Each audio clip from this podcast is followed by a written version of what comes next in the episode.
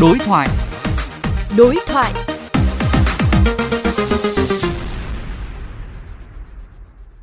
Thưa quý vị, do ảnh hưởng của dịch COVID-19, các mô hình start-up hay còn gọi là doanh nghiệp khởi nghiệp tại Việt Nam nói riêng và trên thế giới nói chung đang gặp không ít khó khăn, đặc biệt là khi các quỹ đầu tư đang ngày càng cẩn trọng đối với lĩnh vực này. Vậy lối đi nào cho các mô hình startup để có thể vượt cạn thành công trong bối cảnh hiện nay? Đối thoại với phóng viên Sở Nguyên, chuyên gia kinh tế Phạm Minh Thắng, giám đốc công ty P&Q Solution, chuyên cung cấp các dịch vụ phát triển năng lực doanh nghiệp, chia sẻ.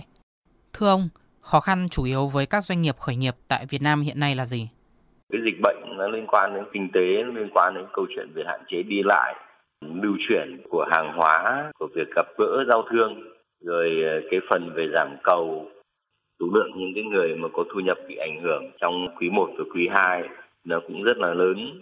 từ ảnh hưởng một phần giảm thu nhập cho đến mất việc làm. Với cái điều kiện như vậy thì nhiều doanh nghiệp đang chuyển từ tâm thế về tấn công mở rộng sang tâm thế về phòng thủ và bảo toàn để mà chuẩn bị cho một kỳ phát triển mới trong tương lai.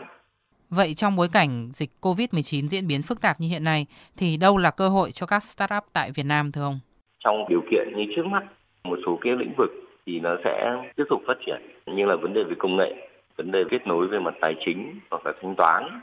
Những cái mà khởi nghiệp bây giờ hoặc là tìm hiểu nghiên cứu bây giờ thì nó không phải đáp ứng ngay cho cái nhu cầu hiện tại, ít bị ảnh hưởng. Tuy nhiên mà có những startup mà liên quan đến câu chuyện về thương mại,